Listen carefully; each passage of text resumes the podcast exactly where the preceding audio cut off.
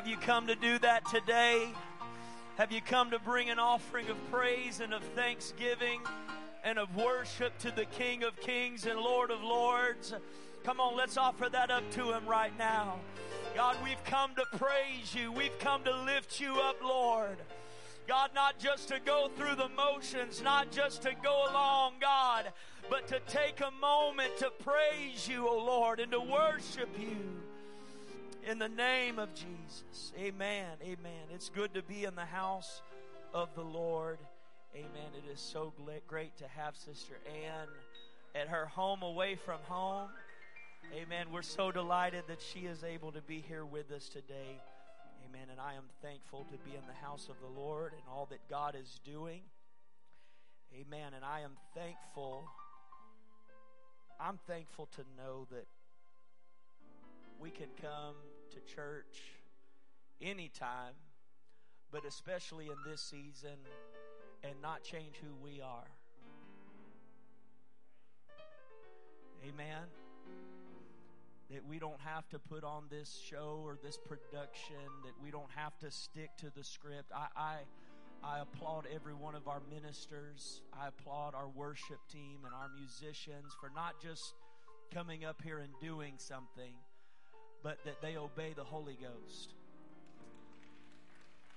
You can't tell me that it doesn't make a difference. I know that it does.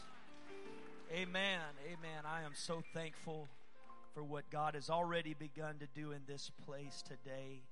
Amen. And I have been so stirred the last two weeks.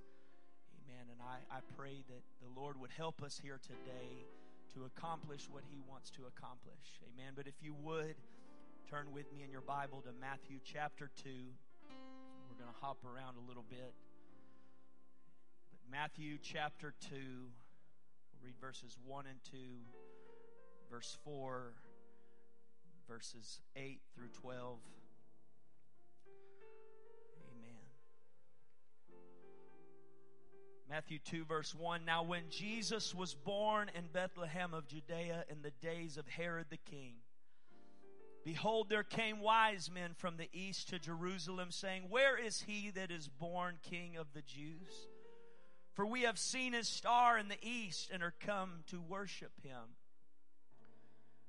Verse 4 And when he, being Herod, had gathered all of the chief priests and scribes of the people together, he demanded of them where Christ should be born. Down to verse 8 again, he, being Herod, sent these wise men that had come to Bethlehem and said, Go and search diligently for the young child. And when you have found him, bring me word again that I may come and worship him also. When they that had heard the king, they departed, and lo, the star which they saw in the east went before them till it came and stood over where the young child was. When they saw the star, they rejoiced with exceeding great joy. And when they were come into the house, they saw the young child with Mary his mother, and fell down and worshipped him. And when they had opened their treasures, they presented unto him gifts, gold and frankincense and myrrh. And being warned of God in a dream, that they should not return to Herod. They departed into their own country another way. Another way. And today, for just a little while, with the help of the Holy Ghost, I want to preach to you on this subject departing another way. Departing another way. It doesn't matter how you got here today. It doesn't matter where you came from. It doesn't matter your background or your past. It doesn't matter what door you came in today. You can depart another way. There is divine direction that is here for somebody today. And if you could get on that road today and you could let the Spirit lead you, what happened earlier was not going to happen in flesh. Flesh doesn't do that. Flesh doesn't want to step out and respond that way.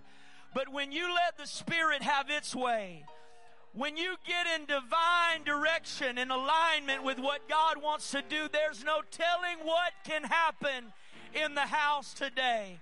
Father, we love you today. We thank you for what we've already felt. God, I pray right now that your anointing would rest upon these lips of clay. God, that you would open every ear and heart to receive the word of God today. God, I feel your spirit already moving and stirring. God, I pray that before this service was over, God, that somebody would turn, that somebody would repent, that somebody, God, would realize there is a better way. God, help us today in Jesus' name. And everybody said, Amen. You can be seated today. We have all seen maps like the one that they are going to show us right now.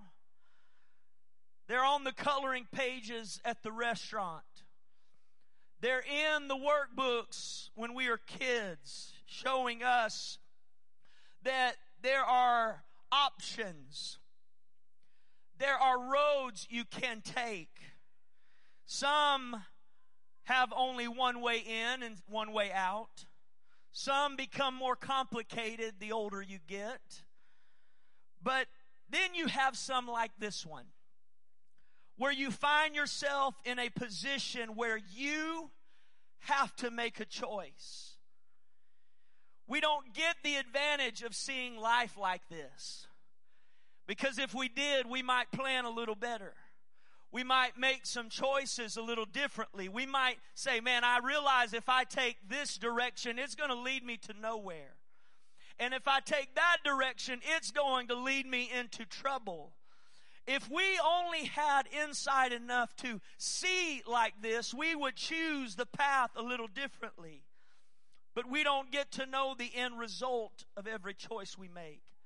I don't know the end of this path or the end of that path. And we could just pick one and see where the path leads us. We could eeny, meeny, miny, mo and just see what happens and which one my finger lands on and just go that direction. Or we could just say, you know what, it probably doesn't matter because we can get to where we've got to go. Or I can let the Spirit lead me where I ought to go. For the psalmist said in 32 and 8, I will instruct thee and teach thee in the way which thou shalt go. I will guide thee with mine eye. Psalms 143 and 8 says, Calls me to hear thy loving kindness in the morning. For in thee do I trust. Calls me to know the way wherein I should walk, for I lift up my soul unto thee. And while it may have seemed like mere coincidence that brought them to Bethlehem, it was in fact divine direction. It was an opportunity for them to know God and to meet God and to see what change God could really make in their life that only comes by your willingness to do what it has been asked of you to do. And while our text brings us to a place later in this event, I want to rewind a little back to when Joseph is in a place where he finds out the love of his life, Mary, who he has not been with yet, is now expecting child. And all of the questions begin to flood his mind. All of the thoughts, all of the worries, all of the concerns. But the Bible tells us he was a just man. Not willing to make her a public example, was minded to put her away. He was faced with some tough decisions. He saw himself there and every path he could take I could put her away. I could hide her. I could leave her. I could go along and just forget all our dreams and forget all of our plans And the Bible says that he pondered these things. He thought on these things. He was at a crossroads. What do I do with her? What will they think about me? What will they think about her? What will they think about our family? Should I go right? Should I go left? Should I go forward? Should I back up a moment and assess the situation? But Matthew 1 tells us he did not just make a rash decision. He did not go about it saying, well, it really doesn't matter. What's done is done. And we say it all the time, well, it is what it is. He said, no, it may be what it is, but I'm going to think about this. I'm going to take just a moment and think on these things. And we would all do ourselves a favor today before we take one more step, before we just walk down a path, before we just go this way because it looks right, and take just a moment and say, hold on, there's a lot at stake here. There's a lot that comes to play here. This is the love of my life. This is the baby that will be born whose name is Jesus. There's a lot of things I've got to consider. It would do us well to stop and think about things before we respond, before we just jump in and do things. Jesus said, before you go just start building a tower and a building, you better stop and you better count the cost. Before you go down that road, you better sit back and think on these things.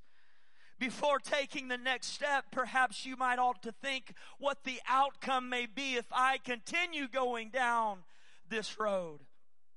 Matthew 1 verses 20 through 24 says, But while, while he thought on these things, Behold, the angel of the Lord appeared unto him in a dream, saying, Joseph, thou son of David, fear not to take unto thee Mary thy wife. Don't be afraid to go this direction. Don't be afraid to go this route because it's all going to be okay. Fear not to take Mary thy wife, for that which is conceived in her is of the Holy Ghost. And she shall bring forth a son, and thou shalt call his name Jesus, for he shall save his people from their sins. Now all this was done that it might be fulfilled, which was spoken